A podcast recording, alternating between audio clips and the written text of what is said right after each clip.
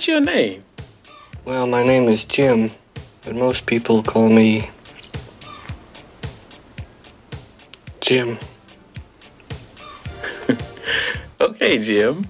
Since you are my guest and I am your host, what are your pleasures? What do you like to do?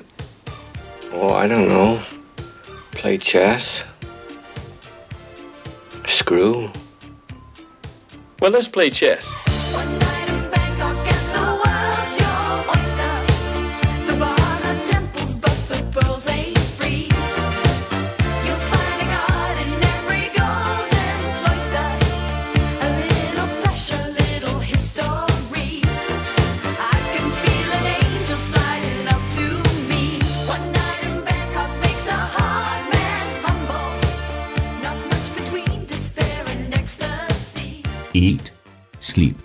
Links, repeat.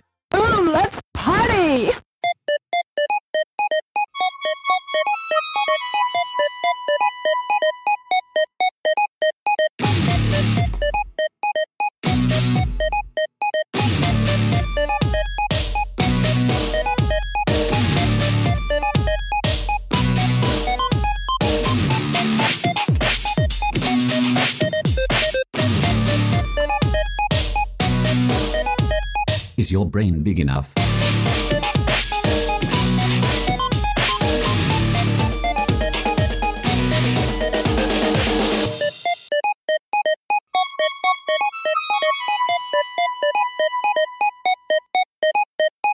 Welcome.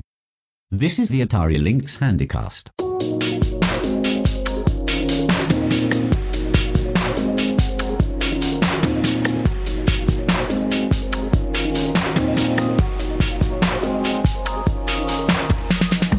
This is episode 07, the Fidelity Ultimate Chess Challenge. And here once again is your host with the most, Mark Little. Thank you, Monty. And to quote Zero Mostel in A Funny Thing Happened on the Way to the Forum, you are a gentleman and a procurer. You're quite welcome. I think. Hi, everyone, and welcome to the Handycast. I'm really glad that you joined me in this installment of my ongoing exploration of everything Atari Lynx and its game library.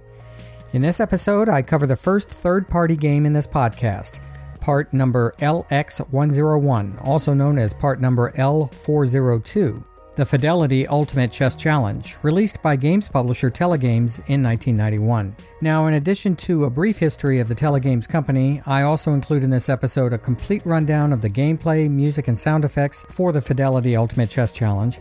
I also highlight a few reviews of the game, some information about the prices that collectors can expect to pay for a cartridge of the game on eBay and other retailers, some trivia and fun facts about the game, and some very welcome feedback about the Fidelity Ultimate Chess Challenge from some of my loyal listeners. But first, a confession I am not a chess player. Oh, I know the moves each chess piece can make, and I know the general rules of the game, and most of the time I can successfully set up the board to begin playing without looking at a diagram. White pieces move first, right? But I was a checkers guy growing up, and as most people know, checkers is a much simpler and easier game to play than chess, especially as a kid.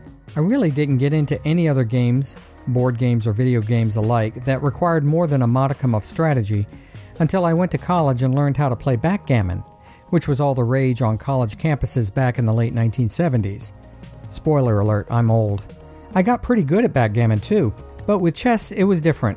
I never could get the hang of extrapolating moves in my head far enough to make playing chess anything more than a boring experience for me. Now, I know that any chess players out there listening to the Handycast right now will tell me that I just haven't learned or experienced the nuances and subtleties of chess to appreciate its true elegance and beauty. And I don't think I'm too old a dog to learn some new tricks, so perhaps I will learn those subtleties one day. I did give the Fidelity Ultimate Chess Challenge a jolly good try in preparation for this episode, and I promise to continue playing the game in my daily rotation of Lynx go to titles, at least for the near future. But if I make a mistake in this episode, in the description of a move, or in the pronunciation of a chess term, or, more importantly, in my understanding of an essential tenet in the game of chess, well, I hope my listeners, whom are avid chess players, will see fit to cut me a little slack. Mongo only pawn in game of life.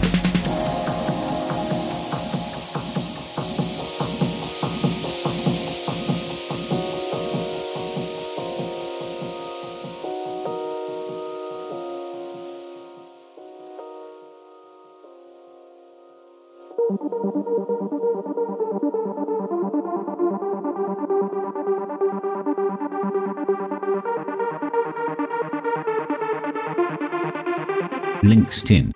For my first LinkedIn note, as I mentioned in the last episode, the Atari Lynx Handycast is now a proud member of the Throwback Network. The Throwback Network is a great source of retro themed podcasts, both gaming and non gaming. Please check it out to get your retro podcast fix at throwbacknetwork.net. And many, many thanks go to Sean Johnson and Rob Flack O'Hara of the Throwback Review podcast for including the Handycast on the network. Thanks, guys. For my second LinkedIn note, there is a new Atari podcast in town. It's called Into the Vertical Blank, and it is hosted by twin brothers, Steve Fulton and Jeff 8 Bit Rocket Fulton, who both grew up Atari, or as they call it, in the vertical blank. The vertical blank is the space between the lines, it's where work occurs that you never see on the screen. In their podcast, they discuss Atari computers and systems, new and old, review new games that they collect, talk about all the systems and the significance that they had in their lives and in the lives of others, and they even talk about them in an historical context and how they are being used now. They do all of this in an effort to finally understand the answer to this existential question What does it mean to have grown up Atari in the generation of the vertical blank? I've been listening to this podcast lately, and it's a lot of fun to hear two brothers relate their own experiences growing up Atari. Please be sure to check it out. And for my final LinkedIn note, I want to give a big, big thank you to Brazbit on Twitter, who, as part of downsizing and general cleanup of his Lynx game collection, donated to me a copy of the large size carton for Gates of Zendocon, which is a carton I didn't already have. Brazbit, I really appreciate your help in making my Lynx collection just a little bit more complete. Thank you, sir. Okay, checkmate, comrades. It's time for us to take a close look at today's game, the Fidelity Ultimate Chess Challenge.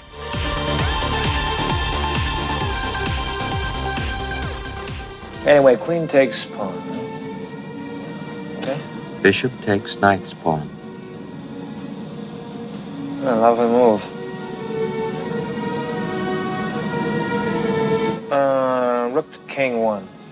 I'm sorry, Frank. I think you missed it. Queen to bishop three. Bishop takes queen. Knight takes bishop. Mate. Uh. Yeah, looks like you're right. I resign. Thank you for a very enjoyable game. Yeah, thank you.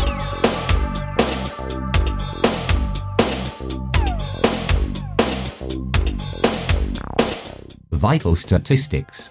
The Fidelity Ultimate Chess Challenge was released by Telegames no later than March of 1991 at an initial retail price of $39.99. It is a stereo curved lip style cartridge. I think it's 128K, but I cannot find confirmation of that. The Fidelity Ultimate Chess Challenge is an isometric or top down strategy tactics game for one or two players. The ComLynx cable is not used in this game. The game is based on the classic board game of chess, utilizing the experience of Fidelity Electronics, makers of various standalone chess computers of the day. The basic game engine used in the Fidelity Ultimate Chess Challenge was the same engine used in the computer game The Fidelity Chessmaster 2100, published by the Software Toolworks Incorporated in 1988 for the Apple II, the Apple II GS, the Commodore Amiga, the Commodore 64, and DOS. The screen playfield orientation for the Fidelity Ultimate Chess Challenge is landscape or horizontal. It has 17 levels of play.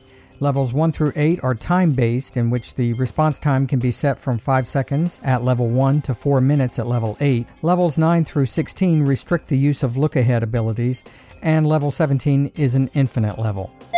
The carton for the Fidelity Ultimate Chess Challenge is a full color, standard tab, regular size carton. 5 and 3 8 inches high by 4 and 3 8 inches wide by 7 8 inches deep. I'll describe the front of the carton. Across the top of the carton is the standard gray and black cartouche that includes the Atari Fuji logo and name in white on the left corner, oriented vertically, with the Lynx yellow and red broken font logo taking up most of the top of the cartouche. Below the Lynx logo are the words video game card in white block letters. Down the right hand side of the carton is the ubiquitous gray vertical band with faux embossed Lynx font X's. Besides this game, this band only appeared on the cartons of five other Lynx games Blue Lightning, Electro Cop, The Gates of Zendocon, California Games, and the Telegames title Qix. Or Quicks. Superimposed over this gray band at the bottom is a small version of the red and white Telegames oval logo. The top half of the cover art shows in the distance a beige colored bailey or castle against a green motte or hill with dark black and white clouds in the background. The foreground of the cover art displays a perspective view of the chessboard with gray and red squares. On top of the chessboard are two pawn pieces, one dark brown piece standing up and one gray green piece lying on its side in front of it. Across the lower third of the chessboard is the title in white shadowed capital serif lettering the Fidelity in small size font, then in larger size font Ultimate underneath, then Chess beneath that, then finally Challenge trademark at the bottom. The back of the carton is laid out like this. The background is white. On the upper left of the carton is a small version of the standard gray and black cartouche that includes the Atari Fuji logo and name in white on the left corner, oriented vertically with the Lynx yellow and red broken font logo taking up most of the top of the cartouche, and with the words video game card in white block letters below the Lynx logo. Below the cartouche are two small screenshots. One on the left showing the isometric or perspective view of a fully populated chessboard, and one on the right showing the overhead or looking down view of a fully populated chessboard. Below the screenshots is the title logo in black lettering, Interestingly, the TM or trademark symbol is located far to the right of the title. Beneath the title are four brief paragraphs providing a description of the game, and I'll read those to you. On your own against the Fidelity Ultimate Chess Challenge, the world's most powerful handheld chess game, or against a friend, the stunning 3D graphics and advanced technology of this latest game from Telegames has to be played to be believed. The Fidelity Ultimate Chess Challenge uses the most powerful chess playing technology from the laboratories of Fidelity the premier manufacturers, which by the way is missing the last R, of dedicated chess computers and developers of the world's only USCF certified master rated 2325 chess program. Switch from 3D to overhead view for the final attack, or use one of the many options available to review the game to date. Full on screen statistics giving score, times, moves, etc., and many other features on this, the world's fastest color handheld chess game, for one or two player, multiple skill levels. At the lower left of the carton is the Atari Fuji logo with the Atari Corp and Lynx copyright information underneath. The Telegames red and white oval logo is shown at the bottom center, beneath which reads in black all capital lettering Telegames and Telegames logo are trademarks of Telegames Incorporated and Telegames Limited software. Copyright Telegames Incorporated Fidelity is the trademark of Fidelity Electronics International Incorporated. Then the official seal of the FBI appears on the bottom right of the carton, bracketed at the top by the usual phrase, Winners don't use drugs, and at the bottom with the name William S. Sessions, Director, FBI. My copy of the carton says printed in Taiwan in black lettering on the lower right corner. Now, a little bit about the manual. The instruction manual for the Fidelity Ultimate Chess Challenge is a stapled, regular sized booklet in monochrome, measuring the usual 4 and 7 8 inches high by 3 and 3 quarters inches wide. It is 40 pages, including the front and back covers. Across the top of the front page of the manual is the standard Atari Lynx logo, outlined as usual in light red, with the Atari Fuji logo bracketing the Lynx logo at the left. Beneath the logo are the words video game card rather than video game manual as it appears on the cover of some manuals. Down the right hand side of the manual is the gray vertical band with faux embossed Lynx font X's. The cover art is a monochrome version of the carton cover art. Inside the front cover are several paragraphs of Telegames and Fidelity copyright and boilerplate info. Two thirds of the way down the page is a large monochrome depiction of the Telegames oval logo, followed by copyright 1991 Telegames Incorporated, Lancaster, Texas, 75146, all rights reserved. The next page includes the title of the game in black lettering across the lower middle, with the words Lynx trademark Portable Color Entertainment System Game Manual across the top. Uh, the next page is blank, followed by a page that includes the table of contents. Then the following page is blank. After that, the next page is page 1, labeled in the table of contents as Introduction, and it includes two brief paragraphs describing the game. Congratulations! You have just purchased the most powerful portable chess game available.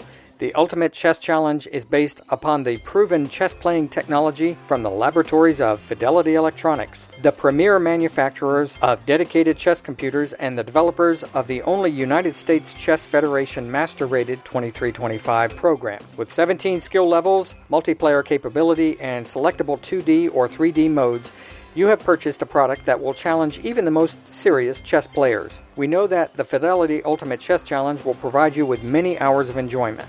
Page 2 includes getting started instructions, and page 3 gives the following special note. Most Lynx products contain a standard feature that causes the game to turn itself off if left unattended after 5 minutes on batteries and after 1 hour on the AC power supply. Since chess is an intricate game requiring many minutes of deliberation between moves, it was decided that this feature could interfere with advanced levels of play and it was therefore removed.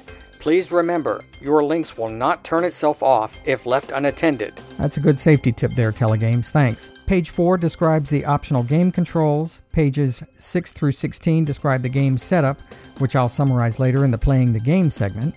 Pages 17 through 26 describe the game board with the following headings Move Entry, Accidental Move Entry, Special Moves, Mate and Draw, Take Back, Force Move, Hints, Board Display Mode, problem setup, and exiting game board. I'll read only what the manual says about special moves, mate and draw, take back, force move, and hints later on. Pages 27 through 29 include statistics information, including a summary of the game's scoring. Pages 30 through 32 include a lengthy description of Telegame's limited 90 day warranty and mailing address, and the next page after that is blank. The inside back cover includes a mail in form to Telegames to request information on other games by the publisher with both Texas and United Kingdom mailing addresses. The part number of the game, LX101, is printed on the bottom right corner of the form. The back cover is mostly blank except for the Telegame's copyright information at the bottom. Below that are the words printed in Taiwan. My manual has the letters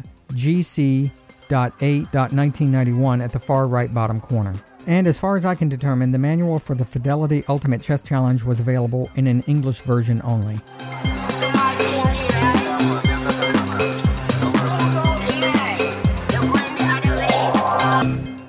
Atari Lynx Handycast will return after this brief advert. Fidelity Electronics introduces the first chess game that not only thinks, but also speaks to you. I am Fidelity Chess Challenger, your computer opponent. Enter your move B1, C3, enter. From page 4 to F2, queen takes on set and mate. Fidelity's Challenger Series games at fine stores everywhere.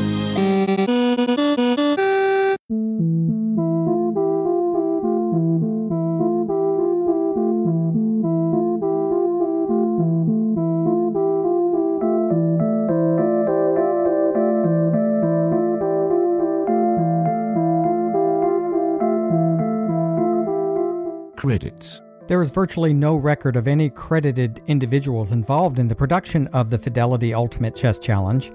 Therefore, I thought I would instead include a brief look at the software company Telegames. Here's what Atari Age says about it. Telegames is an online and direct mail retailer of video game hardware and software with U.S. headquarters based in Texas. They also have a sister operation located in England, and they have been in business worldwide since 1979. Telegames used to carry a wide variety of games for classic game systems, but in September 2004, they ceased support of all, quote, classic and, quote, orphaned video game systems. They do still carry games they published for the Atari Lynx and Jaguar systems, however. In some cases, Telegames repackaged classic games under their own brand, and there are many examples of this for the 2600.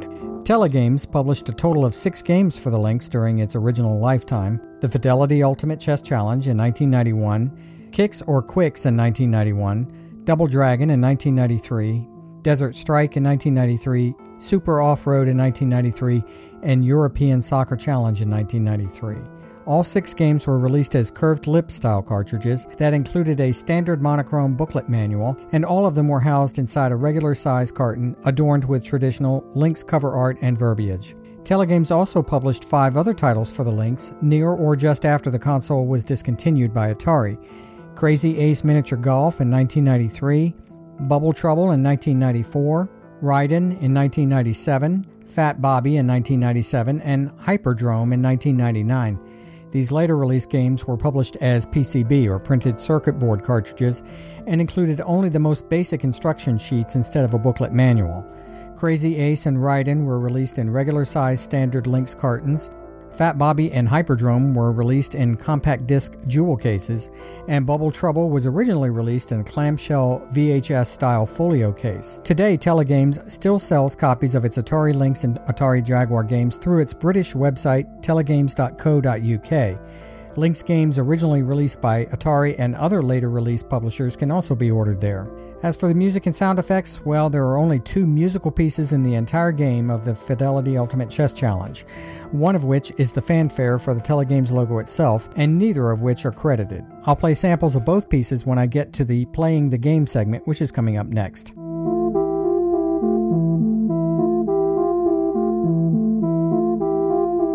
The Atari Lynx Handycast will return after this podcast promotion. Christopher? Hey, Kevin. Hi, Chris. Kevin. Christopher. Let me ask you a question. Hey, Kevin. Uh, what do you call that show? We call that shit, call that their show Tupacast, and we talk about all kinds of things. We talk about movies, we talk about TVs, we we might even talk about some books. We talk about life, we talk about anything that comes to mind. It's a fun. We talk about current events, we talk about retro and vintage items, and there's a whole on the pipeline for today, but we've got at least another five or ten more. So y'all may check out Tupacast. You can uh, find Tupacast at um, iTunes or ctupa.com slash Tupacast. It's a really fun show, and there's even artwork for the show on the blog, so you should check that out too. You were you were skyping out there a little bit. Can you repeat all that? So yeah, like I have a this new podcast, it's called Tupacast, and I, For the best art on the web, go to ctupa.com. For the best podcast, go to ctupa.com slash tupacast. Tupacast. Movies, TV, toys, tunes, and life.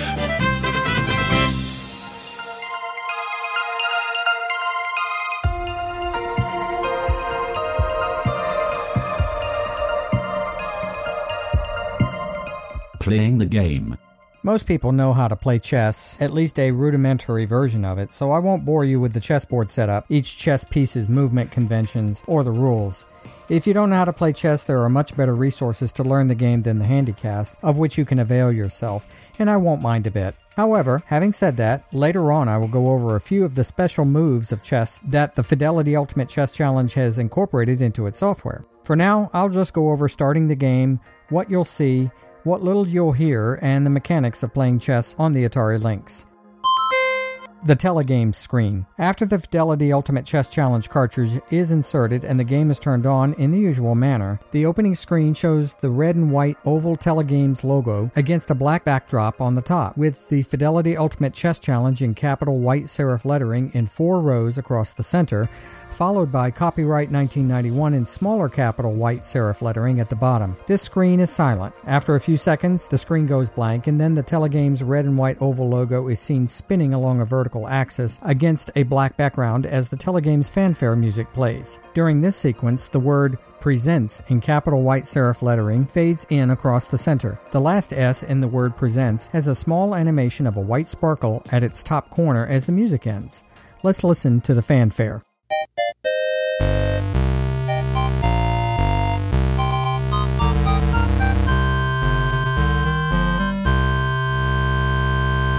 After the fanfare is over, the screen changes to the title screen.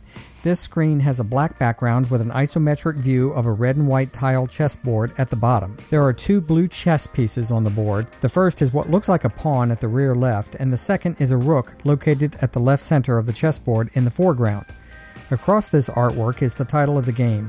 Fidelity is rendered in golden script with brown highlights and it is positioned at the top left. Ultimate is rendered in tall sans serif font in white, outlined in brown and red, and positioned to the upper right. The word chess is rendered in capital gold and brown bold serif lettering, positioned directly beneath Ultimate. Below that, the word challenge is rendered in the same font and color, only slightly smaller. Notably, the word the from the title is missing from the title screen, yet it appears on the carton, in the manual, and in all of the contemporary advertising and reviews of the game. At the lower right of the title screen, in two rows, are are the words Telegames copyright 1991 in small golden brown serif lettering. This title screen does include a very brief Baroque style tune. Let's hear it.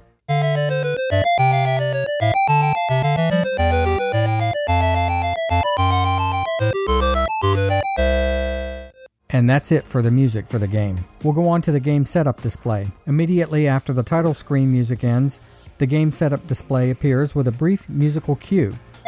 After this cue, until the player makes a choice from the on screen options in which the same musical cue is used, the screen remains silent. Name The game setup display has a dark blue background. Across the top is the word player in capital white sans serif lettering on the left, and the word master in capital mustard color sans serif lettering on the right. Player or players can choose to enter their own name by using the D pad to position the small white and yellow cursor arrow over either player or master and press either the A or B button. Doing this will reveal an alphabet matrix allowing the player to choose the letters of his or her name for input. After the game is entered, pressing option 2 saves it and returns the screen to the game setup display. Color. In between the player names is a connected arrow pointing left and right, with the left half white and the right half mustard color. Clicking on this allows the player or players to choose the color of their pieces. In this game, the colors white and black are replaced by the colors silver and yellow. The silver side always starts the game with the first move. Number of players. Below the player names on the left hand side of the screen is a gray and white pawn piece, which is used to determine or indicate the number of players. One pawn indicates one player mode in which the player plays against the game's AI, and two pawns indicate two player mode in which the game is handed off to live players between moves. Clicking on the pawn or pawns toggles the mode. Mode of play. To the right of the pawn or pawns are the words Time 1 in capital white sans serif lettering used to determine which one of the three different modes and levels of play are to be chosen. Here is what the manual says about the modes and the levels. Time mode. Time mode means that the computer is unrestricted in search depth ply when looking for its next move, and that the move will be executed based on an average elapsed time. There are eight levels of time mode, with time 1 having the shortest average elapsed time per move, therefore being the easiest time level. Depth mode. Depth mode means that the computer is restricted in search depth to the number of ply specified when looking for its next move, but is unrestricted in the time it takes to fully search that ply level. This means that the computer will not execute a move until it has finished its search at a specified depth. There are eight levels of depth mode, with depth 1 searching only one ply, and depth 8 searching to 8 plies. Depth 1 is the easiest of the depth modes. Infinite mode. Infinite mode means that the computer is unrestricted in both search depth and time. In this mode, the computer will try to solve completely the game on each move. Level of play. Level of play further qualifies the mode of play selected. As in the mode of play, this parameter has no effect if both players are human. The level of play is indicated by a number that is displayed immediately to the right of the mode of play text. Since there is only one level of play in infinite mode, no number is displayed in that mode. You may change the level of play before beginning a game or at any time during the game. To change the level of play, position the pointer over the level number and press either A or B. Now on to display mode. In this row, on the far right of the game setup display, is an icon of a chessboard with red and white tiles. The distance perspective view chessboard icon indicates that the game will be played in a three dimensional oblique or isometric view of the chessboard, which is the default. A perfectly square chessboard icon indicates that the game will be played in a two dimensional top down or bird's eye view of the chessboard. Board rotation. On the left hand side of the screen, just below the number of players' pawn or pawns, can be seen a pair of what looks like large parentheses the left one white, the right one mustard color. This icon indicates whether or not the chessboard is set up to rotate 180 degrees to allow each player a first person perspective after each move in the game. A red do not circle will surround this icon if the game is currently set in one player mode and or if the display mode is set up in top down view. Sound. To the right of the board rotation icon is a graphic of a white speaker, outlined in mustard color. Clicking on this icon allows the player or players to toggle between having the sound effects of each move turn on, which is the default, or turned off. The move timer. To the right of the sound icon in the same row is a graphic of a white clock, outlined in mustard color. Clicking on this icon allows the player to enable or disable the move timer that runs during the playing of the game. Messages.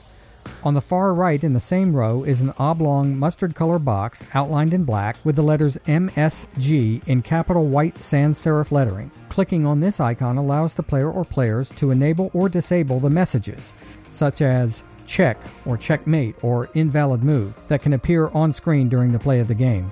Exiting. At the bottom of the game setup display are the words Option 2 to play in capital red serif font lettering outlined in white. To save the settings in this display and to begin playing the game, just press the Option 2 button.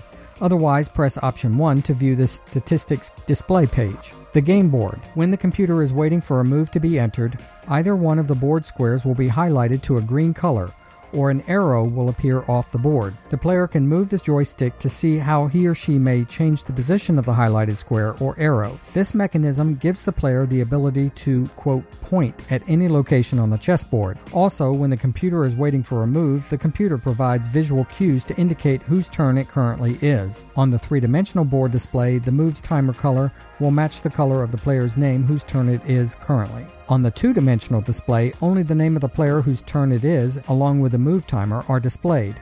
To begin entering a move, the player positions the green square under the piece he or she wishes to move and presses the A button. To complete the move, the player positions the green square on the square to which he or she wants to move the selected piece and then presses the A button again. Note that the square under the selected piece will remain green for easy reference. If a valid move is completed, the computer will make an acceptance sound and move the selected piece as indicated. An invalid move initiation results in a sound and the on screen message invalid move. And the player will have to reselect the piece he or she wishes to move. In a one player game, after the player completes a successful move, the computer makes its move.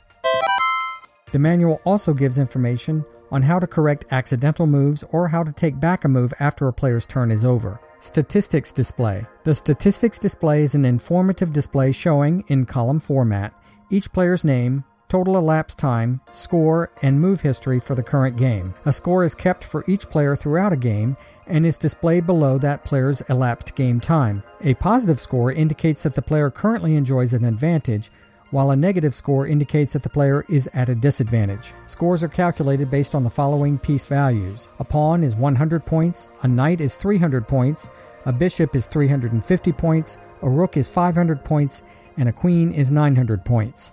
Now, a little bit about the special moves. The instruction manual describes several special moves in the game. I won't describe all of them here, as some of them are either well known or are self explanatory, but there are three I'd like to highlight here.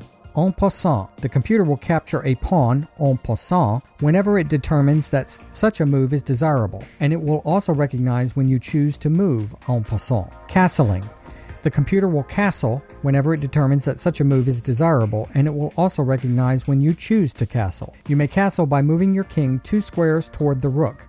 The rook will be moved automatically. And finally, promotion. As in a normal game of chess, when a pawn reaches the 8th rank, it may be promoted to a higher valued piece, usually a queen. Once you have moved a pawn to the 8th rank, a window will appear in the middle of the screen with a queen displayed within it. You may change the piece within the window by using the joystick. Use the joystick to select which type of piece to which you wish to promote your pawn and press the A button. The promoted piece will then appear on the game board. If one of the computer's pawns reaches the 8th rank, the computer will evaluate its present position and will promote the pawn to the piece it feels will be of most value. The instruction manual goes on to describe the following moves and rules and how to use them during the play of the game check, mate, draw, checkmate, draw by stalemate, draw by 50 move rule, draw by third repetition, take back, and force move. The game ends when either the player completes a checkmate move or the computer completes a checkmate move. Or the game results in a draw. Here's a few hints from the manual. It lists the following hints that may help the player during the play of the game. If it is your turn and you would like the computer to suggest a move, you may request a hint. The computer may or may not elect to provide one. If the computer elects to suggest a move, it will indicate its suggested move by making a sound and repeatedly flashing the from and to positions for the hint. To obtain a hint from the computer, press B while no move entry is in progress. No piece has been selected. And finally, note that the hints are not available in two player games.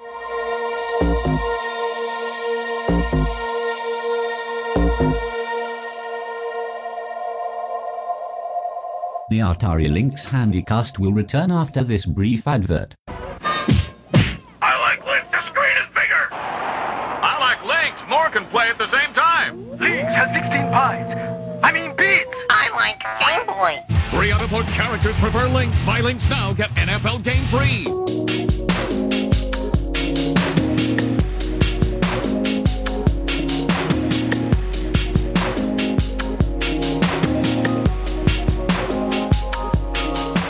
Reviews and ratings.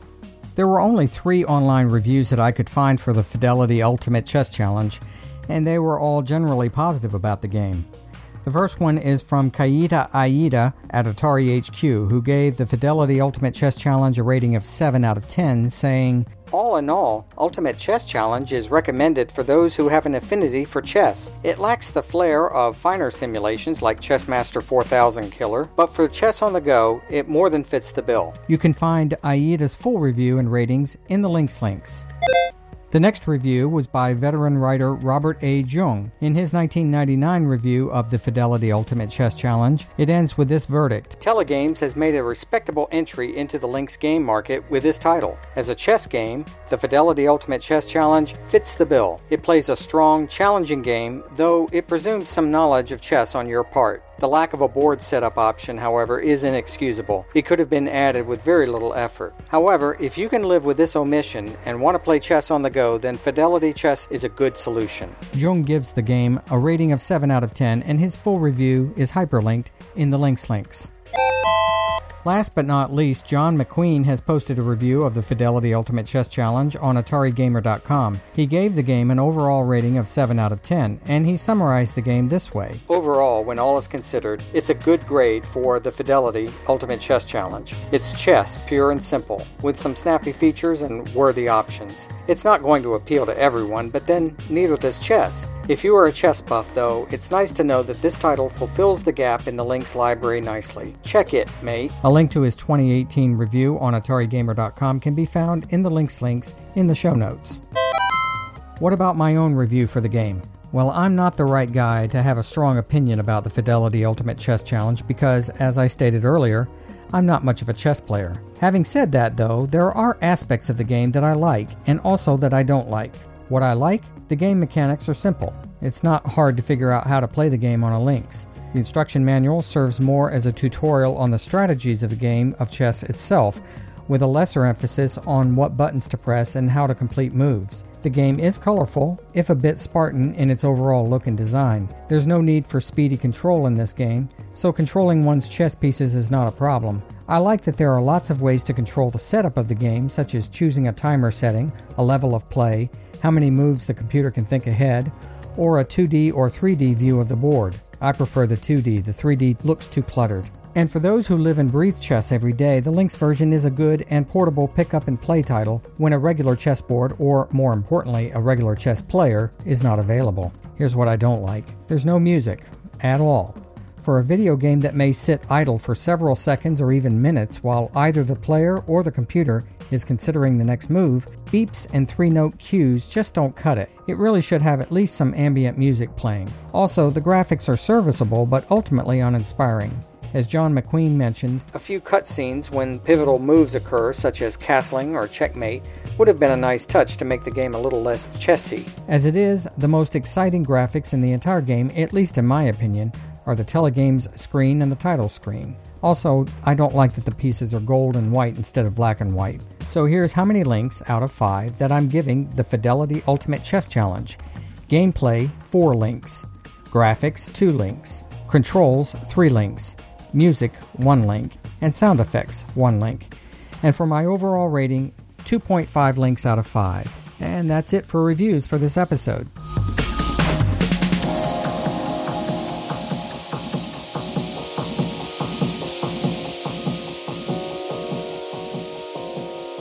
The Atari Lynx Handycast will return after this podcast promotion.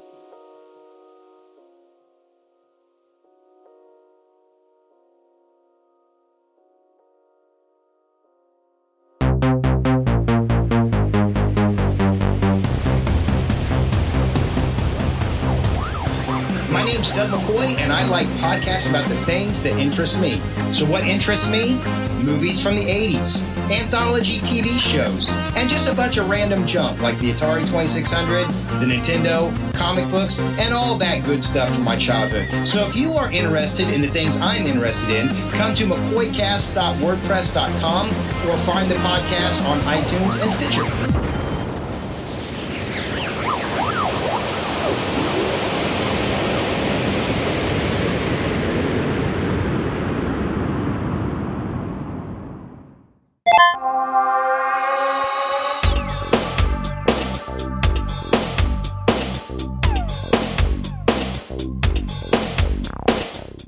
Facts and trivia. Here's a few prices on online auctions for the Fidelity Ultimate Chess Challenge. A single loose cartridges on eBay in the last 90 days. There was one sold for $16.80. Single cartridge manual combo on eBay. There was one sold for $19.20. A single CIB on eBay. Five listings sold over the last 90 days, including one from Spain and one from the UK, all of them averaging $16.44. Loose cartridges sold in a lot on eBay. There was one sold with a Lynx 1 console, one loose cart of Quicks, or Kicks if you prefer, and one loose cart of Ninja Gaiden, all for $56. Under PriceCharting.com, the averages for a loose cartridge were $14.99, for a CIB copy $17.11, and for a new copy $34.22. There were a few retailers selling the game. The Gamesman in Australia is selling NIB copies of the Fidelity Ultimate Chess Challenge for $24.95 in Australian dollars or $18.31 US at the current exchange rate. The Goat Store has a new copy of the Fidelity Ultimate Chess Challenge for $59.94 or a used copy for $29.99. Telegames in the UK is selling the Fidelity Ultimate Chess Challenge for £14.99, which is $19.59 US at the current exchange rate. And Video 61 and Atari Sales has CIB copies of the Fidelity Ultimate Chess Challenge for sale at $99.95. Under rarity, Atari Age gives the Fidelity Ultimate Chess Challenge a rarity score of 6 out of 10, which is Rare Plus. Atari Age says this about Rare Plus games. Ah, now we're talking. Dedicated cartridge hunters can find these in the wild with perseverance, but it will take considerable effort. If you must resort to eBay, expect to give up 20 to $30 each. AtariGamer.com gives a rarity score of 38 out of 100 for the Fidelity Ultimate Chess Challenge, which means it's uncommon, starting to get difficult to find but still accessible. Neither Digital Press or RarityGuide.com have a listing for the Fidelity Ultimate Chess Challenge. And as the score is not really important chess, there are no high scores listed on highscore.com, twingalaxies.com, or Atari Age.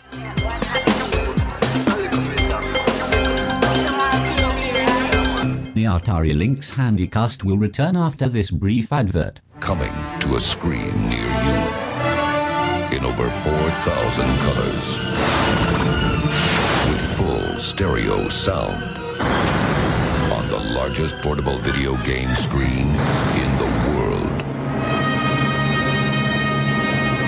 Free. Only on Atari Lynx.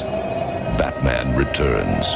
A $50 value, free with any purchase of the Atari Lynx game system, now for a limited time only.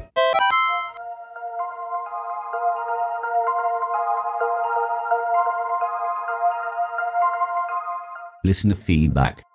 I got an Apple Podcast review. Mazinger Me gave the Handycast five stars on Apple Podcasts, saying this The Lynx is a system I never owned or played. I am really enjoying learning about it from Mark. Well, thank you very much, Mazinger Me. I really appreciate that you took the time to leave a review, which helps other interested listeners to find the Handycast, and I'm especially happy that you're enjoying and learning from the podcast too. In emails, Eugenio sent me an email about his experience with the Lynx, along with his thoughts about the first six games I had covered on the podcast. I read most of his email on the last episode of the Handycast, episode 06 California Games, but I saved his feedback about the Fidelity Ultimate Chess Challenge for this episode. Here's what Eugenio said. Okay, I'm going to be very honest about this one.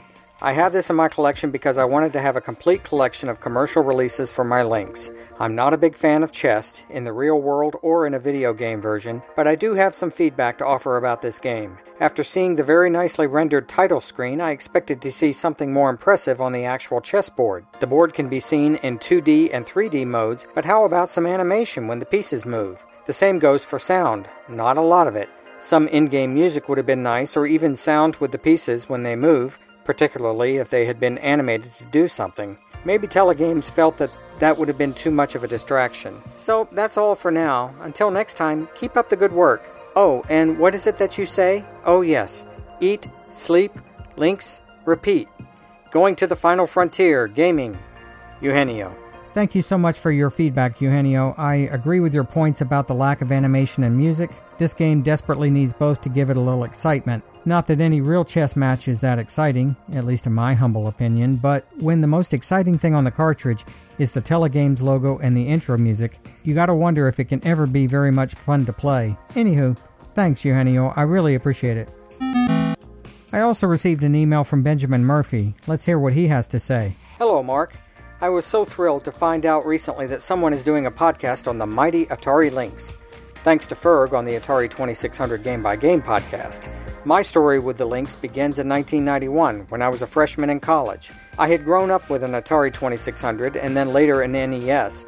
When I saw pictures of the Lynx in a magazine, I was fascinated at the prospect of playing games on a 16 bit handheld with a full color screen. I remember at some point Someone in my dorm had a Lynx Model 1 with blue lightning and Klax. I was briefly allowed to try it out and was blown away by that experience. How could anyone settle for a Game Boy? I thought to myself. But alas, I was a broke college kid, and owning a Lynx of my own was a distant fantasy. Fast forward to 2013. I had always remembered that brief experience with the Lynx years ago, and when I saw a Model 2 listed on Craigslist for only $30 by the original owner, in excellent condition, I knew this was my chance to finally own one. So I dropped what I was doing and immediately drove half an hour to the next town over from where I live to pick it up. At that price, I knew it would be gone quickly. It was a wonderful ride home. I glanced at the box on the seat next to me and nearly wanted to pinch myself just to be sure it was real. LOL. I was finally a Lynx owner after all these years. It came with a handful of loose carts, one of them being Warbirds, which is on my short list of best games for the system. I eagerly await your episode on that one. Since then, I've built up my collection to around 50 games and gotten the coveted McWill screen mod done, along with VGA output. I can tell you that it was worth every penny. No regrets. It's like someone took a cloth and wiped away the haze and fog, revealing all the bright, sharp, and vibrant colors. The VGA out is great as well.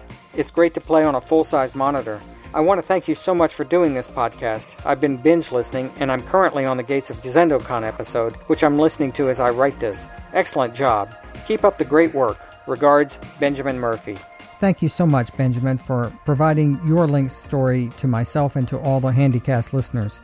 I absolutely agree with you that given the choice between getting a Game Boy or a Lynx, I would always choose the Lynx. And Warbirds is indeed one of the best titles on the system, in my opinion. I can't wait to cover that game myself as it's also one of my faves. And congrats on getting the McWill upgrade to your Lynx. It sure makes a difference, don't it? And thanks especially for your kind words about the Handycast. I really appreciate it. Cheers, Benjamin. I did receive one audio submission for the Fidelity Ultimate Chess Challenge from Shinto of the Atari Jaguar Game by Game podcast. Here's what he had to say. I bought pretty much every Lynx game I could get my hands on back in the early 90s. As long as I had money in my pocket and gas in my Toyota Tercel, my plan wasn't so much going out to get a particular game, it was going out to get any game. Oh, look at that, the chess game is out. I had heard about this one. There was a big catalog of Lynx games. I think this was tucked in an issue of Electronic Gaming Monthly, and it included Fidelity Ultimate Chess Challenge among the many games listed. The write up made it look like a really sophisticated chess program, which was pretty appealing. I had played chess, I knew the rules and stuff, but didn't really get into it like my friends did. But I was at a friend's house one afternoon watching a game, and I was looking at the board and thought, wait, Fred can checkmate in four moves. He didn't do the moves that I was thinking, but still, about a dozen moves later, he did ultimately win.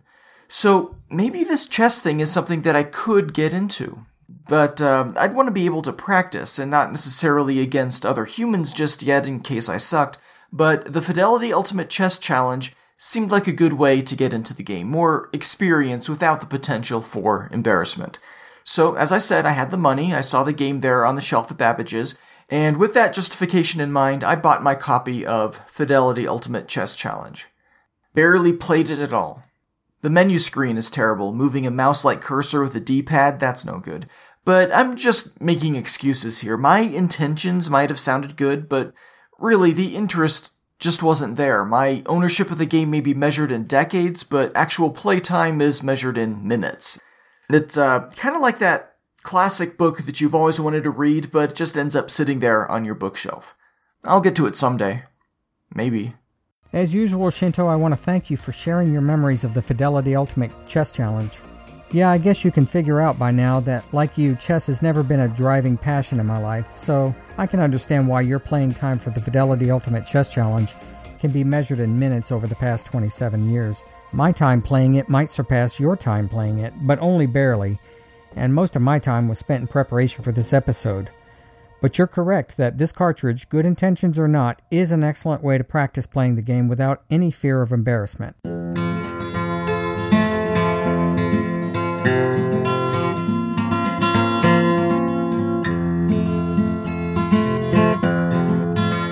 Now, if you will allow me, Shinto, I'm going to hijack my response to your audio submission with a funny story of my own.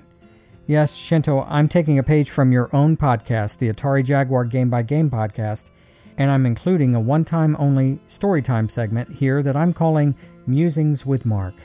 I hope you don't mind, Shinto. You mentioned your Toyota Tercel back in the Ferg. Now, I haven't thought about that model of car in quite a while. Back in the 1980s, a good friend of mine had a Tercel, a little red one, and he owned that car for many years. Later on, he gave it to his brother. I'll never forget the funny story he told me once about the Tercel and his brother. Seemed that his brother went out to start the Tercel one day to go to work. He couldn't start it. He tried everything, including jumping off the battery, but it just wouldn't start. This was in the days before the internet, so he couldn't just type the symptom and the car model into Google to see what the likely culprits might be. He couldn't afford a tow truck or potentially costly repair at the time, too. So my friend's brother just hoofed it to and from work every day, a distance of about a mile or two.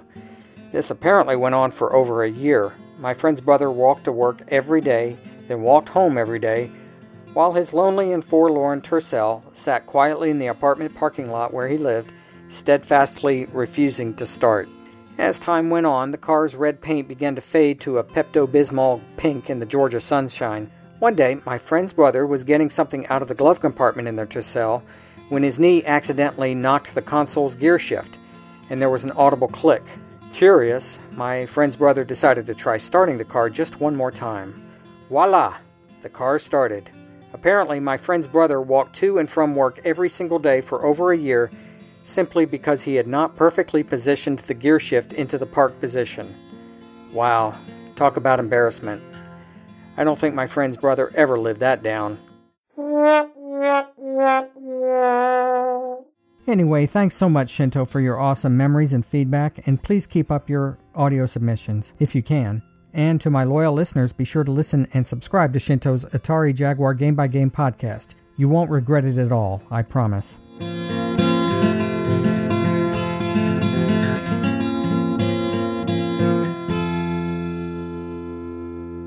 Wrapping it up. Well, that's about it for my coverage of the Atari Lynx Telegames title, The Fidelity Ultimate Chess Challenge. I really hope you all enjoyed it. In the next episode, I will be covering a really fun game, Xenophobe, or Xenophobe if you prefer the American pronunciation. I'll be pronouncing it both ways in my coverage, so take your pick. And if you have any feedback for episode 08, Xenophobe, please try to get that feedback submitted as soon as possible so that I can include it on the podcast. You can just listen to this episode's ending credits where Monty will tell you how and where to submit it. Episodes of the Handycast coming up after Xenophobe are Episode 09, Chips Challenge, Episode 10, Todd's Adventures in Slime World, Episode 11, Zarlor Mercenary, Episode 12, Klax, and Episode 13, Warbirds. Join me then, won't you? Until then, keep lynxing.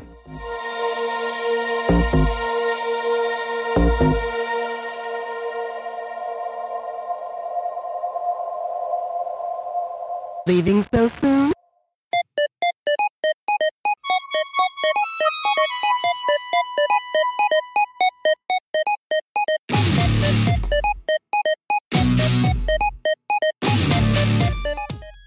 Are in order for the Free Music Archive, which allows for the song 8 Bit Core by Dagiragus to be used as the opening and closing theme music for the Atari Lynx Handycast under the Creative Commons license. The Free Music Archive also allows for the following songs and artists to be used in this episode. To Eris Social Blast by To Eris, The True Entity of Life by Daniel Birch and Ben Pegley, Fields and Streams by Ian Sutherland, We by Simon Mathewson, and Elements by Mark Burt. I would also like to thank Ferg of the Atari 2600 Game by Game podcast, Shinto of the Atari Jaguar Game by Game podcast, and Zerby of the many Zerbinator Land podcasts, including the excellent Please Stand By podcast. The help and inspiration that Ferg, Shinto, and Zerby have provided in my brief podcasting experience are invaluable to me, and I really appreciate it. Finally, I would also like to give my heartfelt thanks to my beautiful wife Lizzie. She has put up with me and with this strange podcasting thing with the patience of a saint, and I could never fully repay her, but I will definitely try. Nudge, nudge, snap, snap, grin, grin, wink, wink, say no more.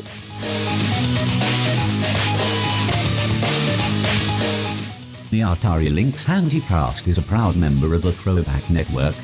You can listen to all of the great retro-themed podcasts on the network including this one, by visiting throwbacknetwork.net. Episodes of the Atari Lynx Handycast can be found on Apple Podcasts. Please take time to leave a review of the Atari Lynx Handycast on Apple Podcasts so that other interested listeners can easily find the Handycast. You can also find the Atari Lynx Handycast on Stitcher, on Google Play Music, and on TuneIn. While you're at it, be sure to check out the Atari Lynx Handycast website at atarilynxhandycast.net. All of the episodes can be found there, including show notes and a list of upcoming episodes. And you can visit the Atari Lynx Handycast blog page at atarilynxhandycast.blogspot.com. Also, you can subscribe to the Atari Lynx Handycast on Facebook by visiting facebook.com slash Atari Lynx Handycast. And you can follow the Atari Lynx Handycast on Twitter. Just search on Twitter for Lynx Handycast. Finally, you can send Mark Little an email and let him know what you think about any episode of the Atari Lynx Handycast. You can also provide your own feedback about any Atari Lynx games. And you can even suggest future topics or possible interview subjects for future episodes. Or you can just simply say, hi. Just write to him at mark at atarilynxhandycast.net. Thank you for listening to this episode of the Atari Lynx Handycast. This is Montague Havisham, wishing you a good evening.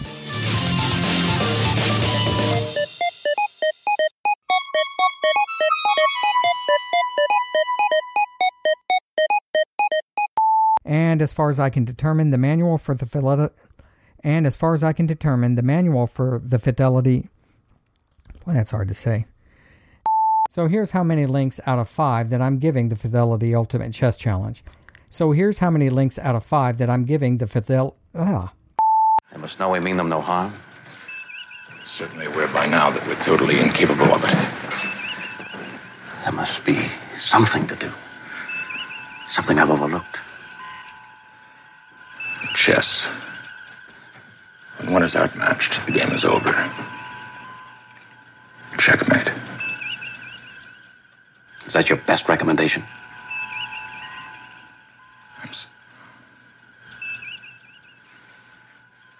I regret that I can find no other logical alternative.